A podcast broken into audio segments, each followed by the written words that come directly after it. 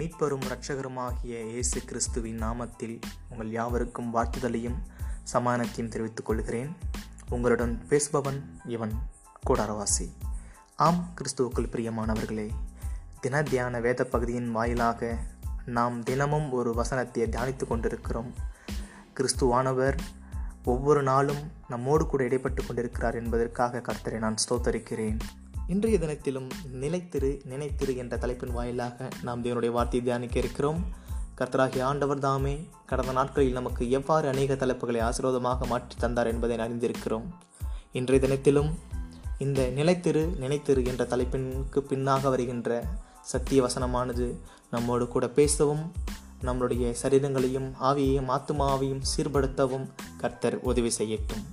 வாங்க தலைப்புக்கு நேராக கடந்து செல்லலாம்.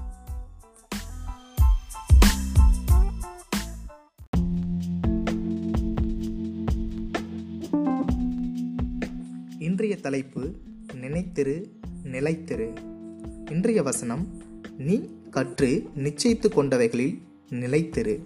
ரெண்டு தீமேத்தையு மூன்றாம் அதிகாரம் பதினான்காம் வசனம். இந்த வசனத்தின் வாயிலாக நாம் கற்றுக்கொள்ளும் காரியங்களை பார்ப்போம்.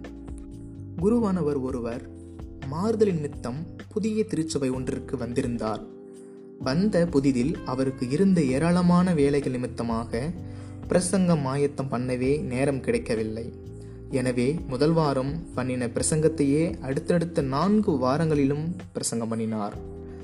இதனால் கோபமடைந்த சபையின் மூப்பர்கள் பேராயரிடம் சென்று உடனே இந்த குருவானவரை மாற்றுங்கள். நான்கு வாரமாக ஒரே பிரசங்கத்தையே பேசிக் கொண்டிருக்கிறார். போரடிக்கிறது என்றனர். பேராயர் அவர்களிடம் சென்று அப்படி என்ன பிரசங்கத்தை நான்கு வாரமாக பேசுகிறார்? கொஞ்சம் சொல்லுங்களேன் என்றார்.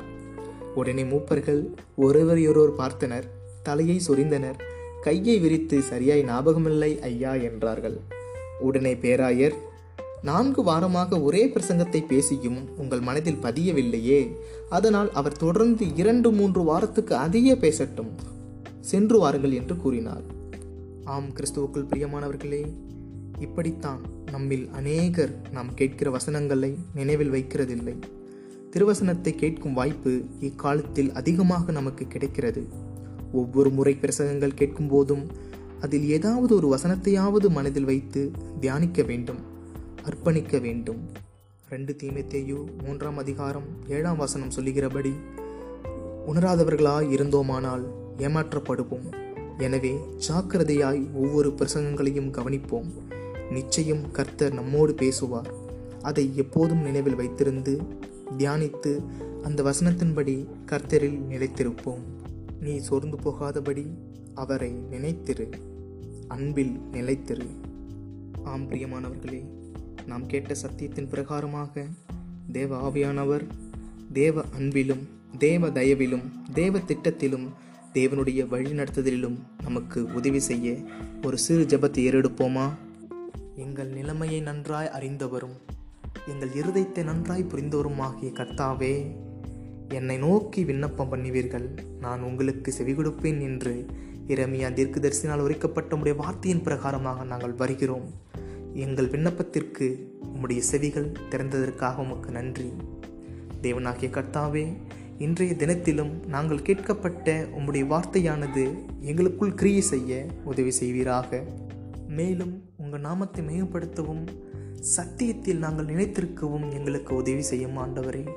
இந்த மாயையான உலகத்தில் மாயையான சிற்றின்பங்களுக்கு நாங்கள் இடங்கொடாமல் தொடர்ந்து எங்கள் விசுவாச பாதையில் ஓடவும் நிலைத்திருக்கவும் நாங்கள் உம்மை மறக்காமல் நினைத்திருக்கவும் எங்களுக்கு உதவி செய்யும். நீரே பொறுப்பெடுத்துக் கொள்ளுங்கள். எங்கள் ஆவி ஆத்மா சரீரங்களை உம்மிடத்தில் நாங்கள் ஒப்புக் கொடுக்கிறோம் இயேசுவின் மூலம் வேண்டிக் கொள்ளுகிறேன் நல்ல பிதாவே. ஆமை